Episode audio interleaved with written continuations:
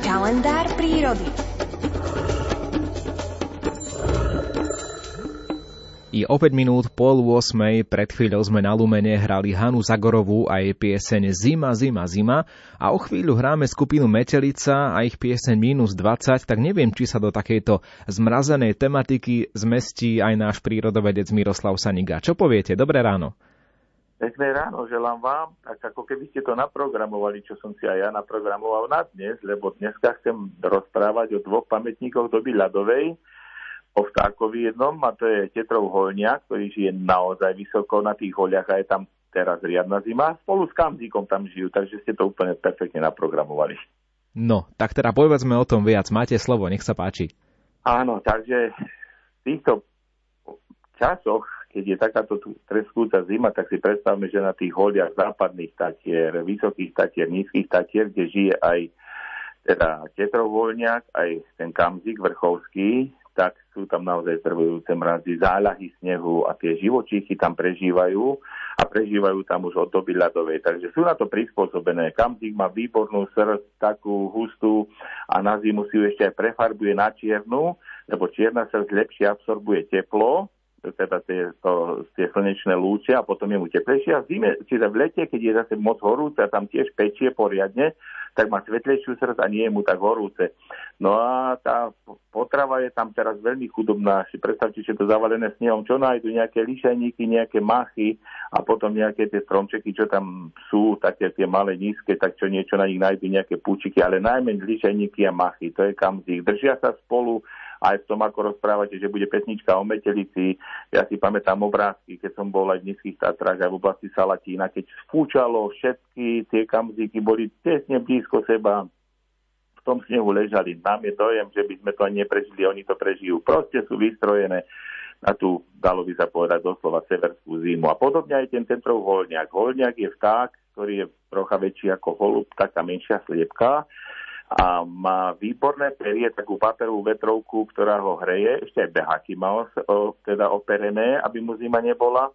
No a keď je ešte takto mrazivo, tak on je veľmi múdry a vôbec nespí na tých stromoch, kde sa cíti bezpečne, lebo na zemi ho môže cítiť predátor, rýs, líška alebo aj oroskalný, keby ho zbadal ale on večer zalezie do snehu a ráno z toho snehu vylezie, lebo vonku nad, tom, nad tým snehom môže byť minus 17, minus 25, ale v tom snehu je minus 5, minus 6, minus 7 a tam sa mu dobre spí.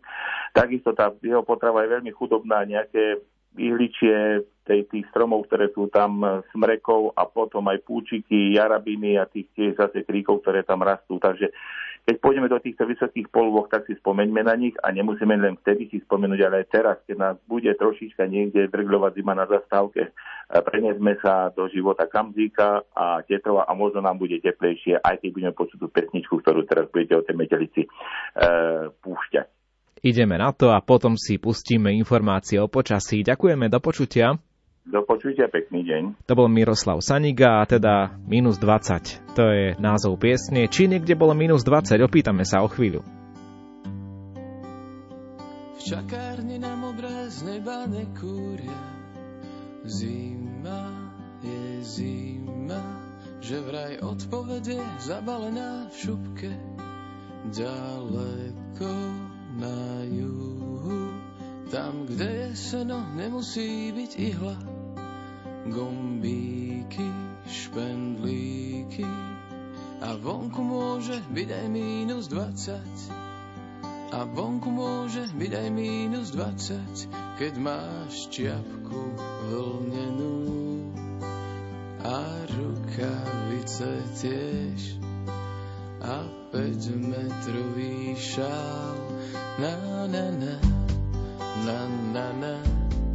Na na na na na na. Na na na.